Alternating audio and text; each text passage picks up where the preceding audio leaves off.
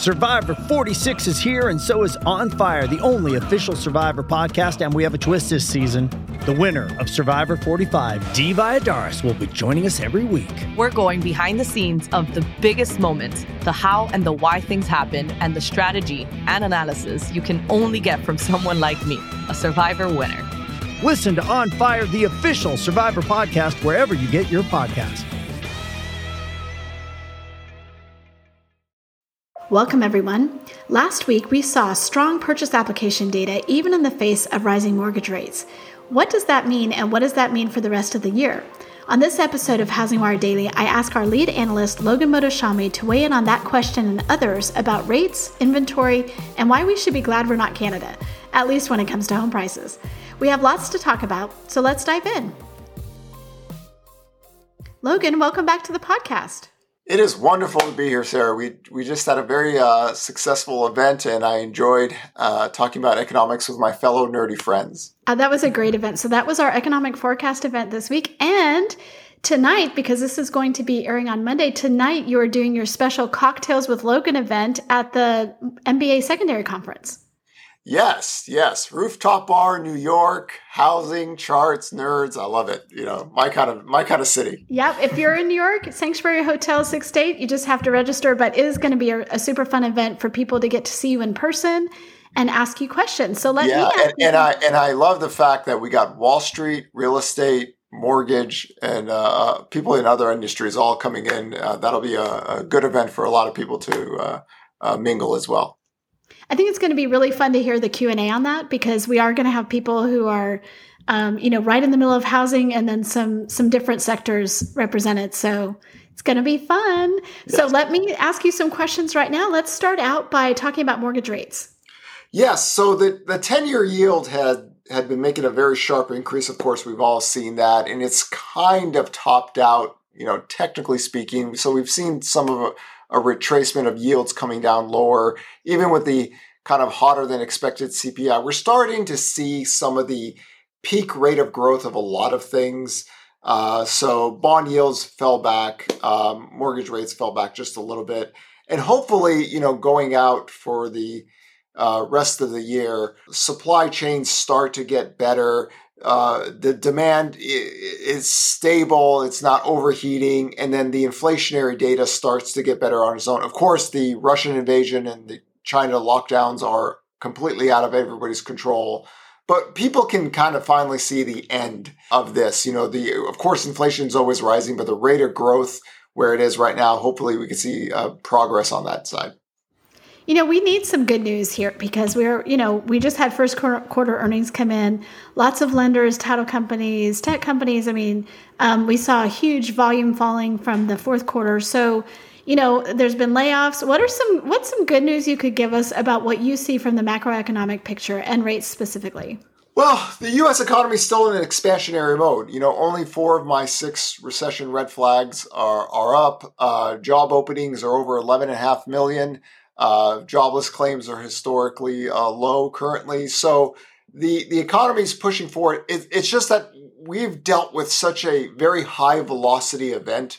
Uh, you know, the sharp decline for a few weeks of COVID, the massive V shaped recovery, uh, the US economy leading the world out of recession, and then uh, you know, everybody's still de- dealing with the aftermaths of uh, supply shortages, excess demand, the unbelievable purchasing of durable goods. These things they all tend to moderate over time. Uh, so moderation in the economic data I, I see as being a, a, a, positive, not a negative. That is great to know. And you know, you and I were both on a uh, Twitter fight earlier this uh, week with uh, some of those people who love to call for a crash, a housing crash, and you know, specifically talking about, oh, you know, we're going to see rates eight, nine percent mortgage rates, not just interest rates. You know, what what is yeah, your? It's it, it, it's the the irony of not knowing what you're talking about is is very evident on Twitter. right. Um, the housing crash people are the bearish American people 24 7. They've been doing it every day. They don't change, right? Uh, if you are an 8 to 9% mortgage rate person with any kind of duration, that means the economy has to get stronger. So that's fine. But the people that say 8 to 9, 10% are also the people that are saying we're going into a recession. Those two things cannot be in the same planet. Okay, so if, like, for example, if I was talking about 8 to 9% mortgage rates, I'll say the mortgage backed security market, the spreads widen out a lot, but the US economy just starts to ramp up. Uh, economic growth picks up, inflation picks up, consumption picks up, uh, and the world economies uh, go on. That at least is a viable premise for kind of 8 to 9% mortgages. But you can't say we're going into recession and we're going to have 8 to 9% mortgage rates as well. It's those things don't make. And again, the 10-year yield still even to this day with all the hot economic growth, hot inflationary data, global shortages, Russia, uh, uh, China, the 10-year yield never broke above the 2018 levels. Uh, and this is with the Russian invasion creating a kind of his, you know, kind of a painful inflationary push. And if people don't uh, remember, the 10 year yield and rates really started to take off after the Russian invasion. So that's, you know, and there's nothing we, any of us can do about that. That's just part of it. So if the Fed is going to really fight inflation on that front, it's going to have a hard time. But again, I can't, if, if I'm an 8 to 9% mortgage rate guy, then I really have to be bullish on the US economy. I can't say, we're going to have 8 to 9% rates. Oh, yeah, we're on the verge of recession. Those, that's not going to work out. And you are, just to be clear, you are not an 8 to 9% mortgage guy. No, no, I am not. I mean, I mean, for me to even go into that category, we the ten year yield has to be, you know, heading toward uh, uh, five and a quarter plus. You know, even if mortgage backed spreads blew out, you know, the, the bond yields needs to go higher. We've already had an inverted yield curve. Uh, the ten year yield even now hasn't been able to break over three and a quarter percent, and economic data is slowing down. Uh, we're seeing some of the some of the uh, trucking data, so stuff that we would see in when inflation picks up and economy picks up, are starting to slow down. So we're not we're, we're not we're not we're not that fast. I, I, I'm not that bullish on the U.S. economy. Let me put it to you that way. I don't think I don't think the long term trend of population growth falling and uh, productivity rate of growth falling, we could start booming here, and then Germany and Japan joins us, and world growth really takes off. So no, I'm not in that camp. Well, world growth. Talking about that, you wrote an article for us this week on. Um, at least we're not Canada, which is yeah. So you're like, you know, you think home prices are bad in the U.S. At least we're not Canada. So, so tell us why we're picking on Canada. Well, you know, uh, there's a big, you know, contingent of Canadian real estate people on Twitter and whenever they see Americans complain about uh, uh, home prices, they go, "What? A, hold my beer! Look at us! You know, uh, the, this is what you know what, what happens in, in, in to home price growth." And it is true. I mean, it's not just Canada; it's Australia, it's New Zealand, it's France. The French even beat us. Uh, the UK. There's all this. There's all this home price growth that is much hotter. And one of the things I, I wanted to highlight in that article was we can't have the Canadian market for many reasons, but the, the main one is that their home price index, especially in relationship to disposable income, is really tilted by two cities. Uh, so uh, we don't have that kind of housing market. We're a much more diverse housing market. We're driven more by with mortgage buyers, but they have foreign buyers here, uh, and also uh, none of those countries, Canada, Sweden, Australia, the UK, even France they didn't have a credit boom and a credit crash like we did. So we're lagging behind in that. So people say, well, home prices have a lot of way to go up just to catch up. Don't think of it as a catch up because our housing market is much, much different than, than those areas. I actually, that was one of the most interesting things about that article to me that I hadn't considered is that because we went through that awful great financial crisis, it brought things back down a lot and kept them there for so long that that's why we're so much, you know, lower than other home prices across the world. I had never thought of that before.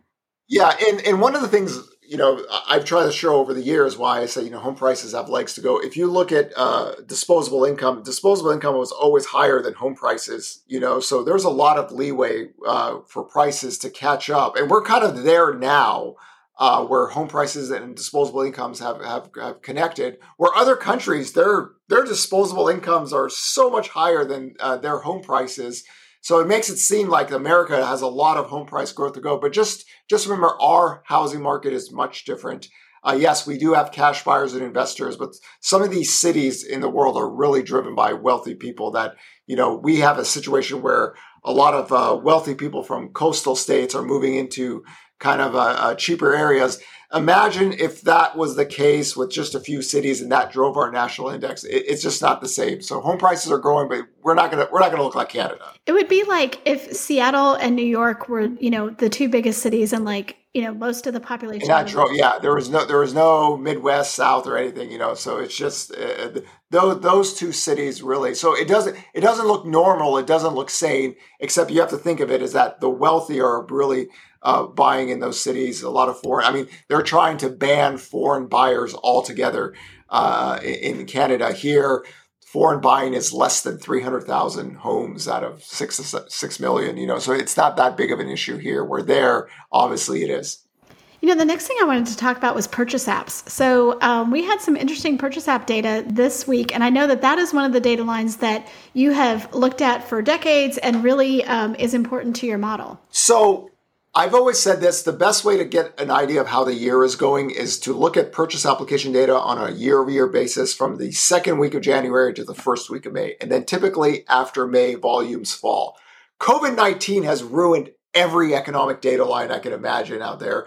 And, and what's happened is that we've had seasonal volume pickups in the second half of uh, of the year in 2020 and 2021 and then the comps are all have to be they have to be adjusted because we had high comps. So it, this index has been negative since June of 2021 so if you don't make covid-19 comps it looks like housing demand has fallen. Not really as much. And the last two weeks, uh, purchase application data has been positive, 5% and 4%. I'm not a big week to week person uh, uh tracker, but you can see that housing demand isn't collapsing. But on a four week moving average right now, on a year over year basis, because I believe the COVID 19 comps ended in February, we're running at negative 12.5%. I was anticipating about 18 to 22% year over year declines by now uh, and not week to week purchase uh, positive data. So it looks like housing is stabilizing. And I think we need to go out in the future uh, months and see how it how it works out, especially if rates fall in the second half uh, of the uh, year. So we'll we'll see how that works out. But as of now, as of today, now that we're past the first week of May, I'm surprised how well this index has held up, uh, considering how much home price growth we've had from uh, 2020 to 2022, we have to look at it this way. We've had a 3% increase in mortgage rates from the very low bottom of 2.5% to 5.5%. So uh, I, had, I had anticipated uh, weaker data, and it has not happened yet. Very interesting to see that. That is definitely one of those things I know you keep an eye on, and and that's one of the reasons we want you on here is is to tell us what you're seeing there. We wrote um, a story, and uh, one of our reporters wrote a story about the fact that um, homeowners are now so equity rich. And that's one of the things that plays into why homeowners now are in such a, a great cash flow position or um, really have a great balance sheet. Can you talk to us about what you think about that? Yeah, you know? It's part of my inventory story for for for many years. Homeowners on paper have never looked better. Uh, the nested equity position is is is amazing, you know, uh, especially for people that bought homes from 2010 and on. And housing tenure is 12, 13 years. So people have are staying in their homes longer, so they're just building up their equity more and more. And then on top of all that, 40% plus of homes in America don't even have a mortgage. Uh, and then this last mega wave of refinancing, you know, uh, that happened in 20, 2020 and 2021, Americans have a fixed debt payment. Their disposable income, you know, versus as a percentage, or their mortgage payment as a percentage of disposable income, all time lows. And then on top of all that, they have nested equity. And this was not the case, you know, from 2002 to 2005. So the only time actually post 1996 when inventory really uh, skyrocketed was when we had a credit boom. We had a credit uh, deleveraging process. Credit stress picked up. People were filing for foreclosures, bankruptcies in 2005, 6, 7, 8. Home sales were declining. Prices were declining. Then, on top of all that, the job loss recession happened. None of that is here. None of that was ever here for the last 12 years. So it's much different, but now the nested equity position. Now, for me, one of my things, of course, I want home price growth to cool down, want prices to come down. I'm hoping that sellers, when they want to sell, because they have so much equity, they're not stingy.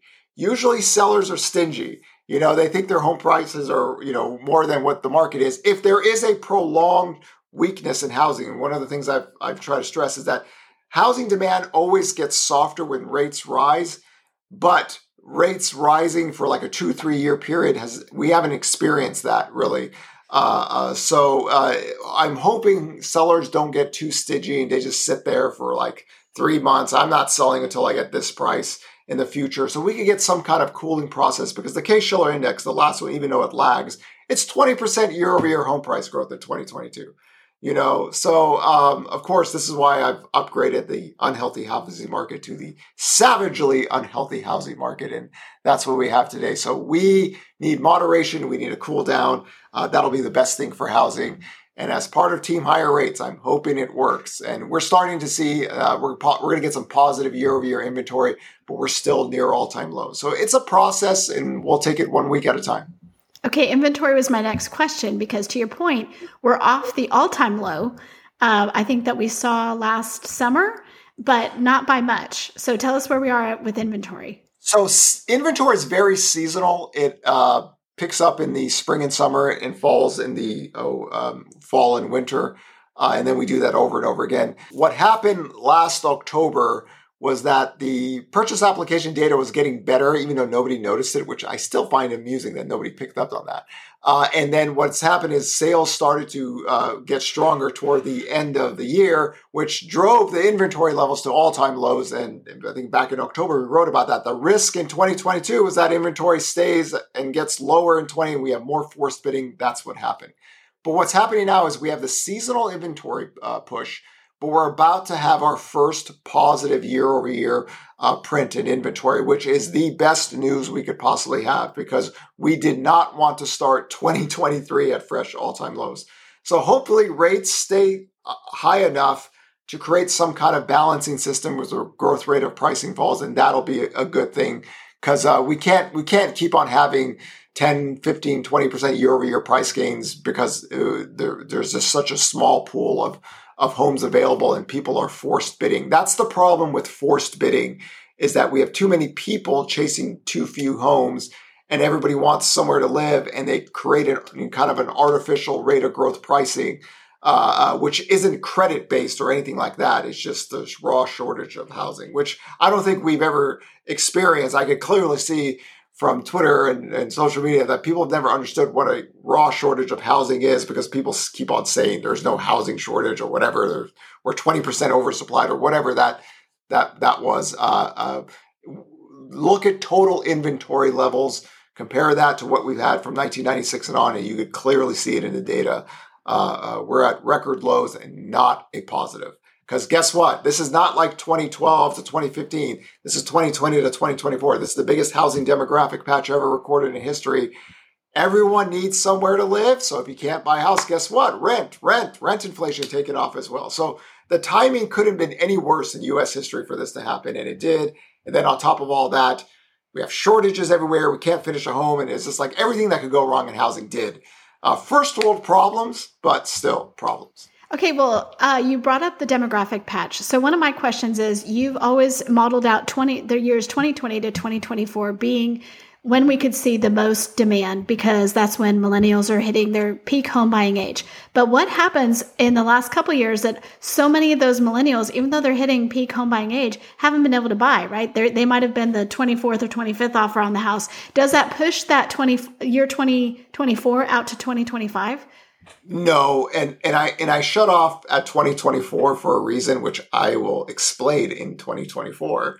Uh, there's a lot. There's a lot going on there, and that's more than demographically based. And, and part of it is trying to see how much damage will be done in this five year period on prices. You know, so uh, that's that's a discussion for another time. But the millennials are the biggest home buyers in America. It's just that there are a lot of them and they're coming in. So Gen X is number two, right? The baby boomers uh, uh are, are next. Gen Z, which is massive, they're way too young still. Uh, so the millennials are buying. It's just that in certain areas where there's no homes, uh, they're still getting outbid. So, but uh, the notion that the millennials don't buy, and we like to frame it like that because the first time home buyer on the surveys are low, but millennials are the biggest home buyers in America don't feel too bad for them. Okay, uh, I, I think the the millennial renter, especially the single millennial renter, if you wanted a group of people to like you know feel bad for, that's the group, right? Because when you when you get married, you have dual household incomes, and and it, and it alleviates some of the housing shelter. But if you're a young millennial and you're still renting, and just imagine the increase in rent that you got uh, uh, this year. And that was another theme of ours uh, here at Housing Wire is that rent inflation is going to take off. Don't think it's just housing. And we could see what's happening. The rental vacancy data and the housing vacancy data, we just got that from the census, both very low. Uh, so we, we're getting hit on both fronts right now on rents and on home prices. So, really interesting. You know, we get asked a lot, you get asked specifically a lot about um, is you know did i miss it? So i was on a guest on tom ferry's podcast um, you know famous tom ferry and, and he was asking he's like what do you say to people who who say did i miss it? Because i didn't buy in 2020 or 2021 or early part of this year have i missed it? And and one of the things that i think about is that if you are trying to save and outpace the rate of growth on that on the housing i mean how do you do that right now? You know this this topic is interesting for me because if somebody tells me they missed it, I'll always say you weren't a real home buyer. And I, I understand the the discussion t- talking point of this. Did you miss this? And and or people should I buy a home? And and I'm I've always been very consistent about this.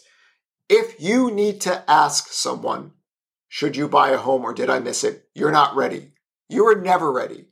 If you lost all your bids to to housing last year, and, I, and I'll give you a hypothetical. If somebody said, "Well, I've lost eight homes uh, bid offers, and I just can't win, so I I, I stopped looking," that's fair. That that's that sucks really bad.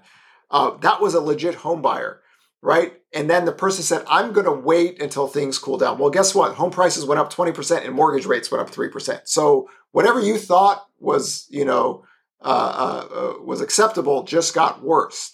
But I, I'm just not a big believer that there are American citizens who are saying, I want to buy, but I'm just going to wait. Home buyers don't do that. Home buyers are ready. There's millions and millions and millions of home buyers each year. They're ready. When people say, "Should I wait?" I just don't I don't I don't think you're a legitimate buyer because you're you're questioning should you do something. Home buyers don't question that. They look at a payment and they go, "Okay, I'm all in." So I, I know it's a very high talkative narrative, but I've in my experience that the people who are always I'm not going to show they were never ready to buy. I've seen their financials. There was like there you dude, don't worry about it. There's no way you can buy right now. There's no way you're going to buy next year. You know, so just it's not going to happen. So I just I'm not a big fan of that. I know it's very popular, but but why are Americans buying homes now this year with prices up and because they need shelter? So the marginal home buyer or the people that the real estate agents want to want to get to buy, but they're they're not ready. They're not ready, and they might not be ready ever. Uh, when you're ready, you don't need to ask someone. You don't need to ask another adult permission to buy a house. Oh man, don't ever be in that position where you have to ask another adult, should I buy a home? No. You are an adult. You are no longer in high school or in college. You know, uh, people do it every single year and they don't have a problem. In fact, they're fighting so much to get it because they are ready. Because why? It's a fixed payment. It's a fixed shelter payment. And then after that, every year your wages grow and then you live in that home for a long time. They're not, oh, I'm, I'm not going to buy because it's the top. No, the, the, that's a marketing gimmick, right? Millions of people bought. Look at COVID 19. If there was ever a time in US history where everybody go, I'm not going to buy because COVID, you know, housing is going to crash. People delayed for six weeks on everything and they shot right back up. You know why? Because American homebuyers are badass people. They're not these soft people on Twitter crying all the time. So that's that's that's how I've always looked at it. Ah, uh, yes. I, I always know uh, that that one's going to get a reaction out of you, and I, I like to hear it every time.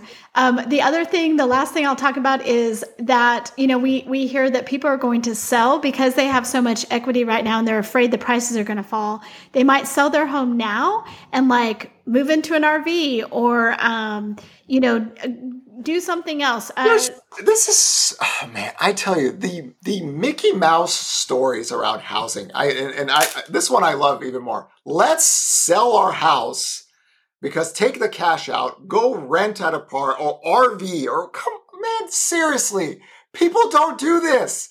Have you looked at the inventory channels in 1996? There has never been a mass exodus of selling with nested equity. We've had nested equity for like 20 years. There's a group of people that are sitting. Stock traders do this. Stock traders that are credit leveraged sell like crazy when things go bad. Homeowners have to live somewhere. And I always say, could you imagine telling your husband and wife, I know, let's just take the equity. And people make up these stories. I have a friend who sold and said, Oh, I'm just going to wait. And now home prices have gone up so much they can't. In mass scale, we don't have this in the data. The only time we saw forced selling was when we had forced credit selling. That's what stock traders do. They get margin, they get wiped, you know, and they got to force sell. Homeowners don't look at this because think about it. You got to tell your kids, hey, we're going to go move to another city because we need to cash out. Your kids will go, what about my school? My friends? Dad? Why are you so soft? What's wrong with you? You know? And it's just, that's, that's not how, he, we don't have any data that actually shows this. Uh, so uh, we keep on talking. I've heard this story for eight, nine years, and inventory is falling every year.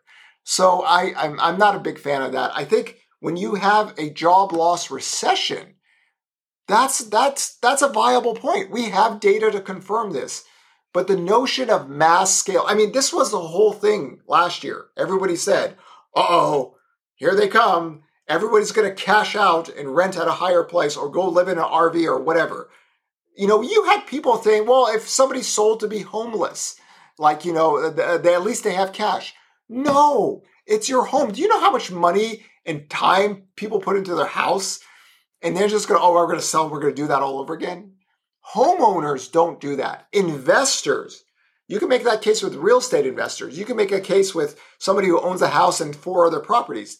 That makes sense. But this notion of homeowners, primary resident homeowners, especially who have kids, are going to throw their whole lives into some kind of when inventory is this low like you have no, you have no, like you don't know where you're going to go, right? You're going to throw that all away? No. I mean, you look at the homeowner now, they're just sitting there thinking, oh, look at all these stock traders crying every day.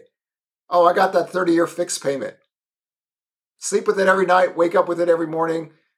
Best relationship I'll ever have. Doesn't do anything. There's no drama. Stock traders every day, margin call, margin call, forced selling, forced selling. Oh, so it's completely two different uh, uh, uh, economic worlds. So I, I, know it's a great marketing gimmick. I just I just haven't seen any data to show this, especially past 1996. And I always use 1996 because to me the entire housing market changed after that. And it's very it's actually extremely rare to have uh, six months supply plus. It only happened in 2006 to 2011. That was a credit boom, credit bust. Peloton, credit boom, credit bust inventory increases, people have to sell their homes, deleverage, uh, and then there, you find a base to work off from. So that makes sense. Job loss recession, rates going up higher, inventory stays out, days on market growth. That makes sense. But the mass exodus of sellings is a professional grifting job. Never worked post 1996.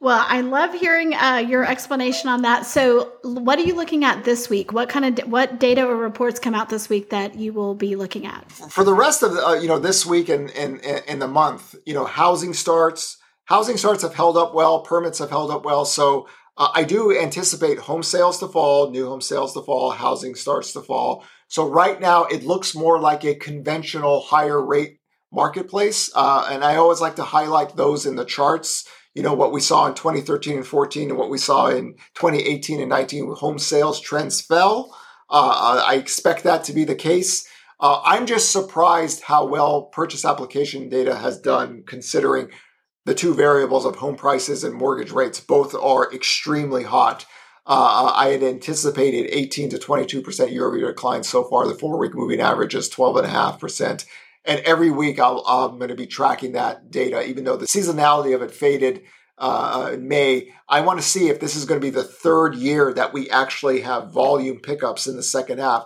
If that's the case, then we have to adjust how we look at this index because uh, it's made a change uh, post COVID. Uh, so the first two years, I was willing to let that you know slide as just a, a, high velocity data. But if it is true, then we have to start thinking about the second half of uh, um, housing with purchase application data, where I wouldn't have put much weight on it before COVID. Logan, as always, it's great to have you on, and we will extend again the invitation if people are at, MBA Secondary, come see us at the Sanctuary Hotel, six to eight. Otherwise, we will uh, look forward to your next article and see you again next week. Yes, and if you're coming with cocktails and Logan, uh, ask questions and the Q and A's because my my stuff is always live Q and A's and debating people, and I hardly get to do that, so it's going to be a lot of fun for me. Lots of fun. Thank you so much. Thank you.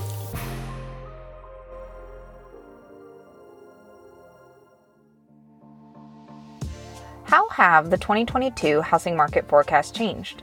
Or how is the industry navigating the shift to a purchase driven market? HousingWire's premium content program, HW Plus, answers questions like these and offers a variety of member exclusive benefits that are tailored to what you need to stay competitive and agile in today's fast paced market. Go to housingwire.com forward slash membership to join today. With your HW Plus membership, you get access to longer form digital content, the HousingWire magazine, member exclusive rates to in person events like HousingWire Annual, and more. Thanks for listening to Housing Wire Daily. If you haven't already, we'd love for you to take a minute to rate the show and leave a comment. And make sure to tune in tomorrow for more news and insight.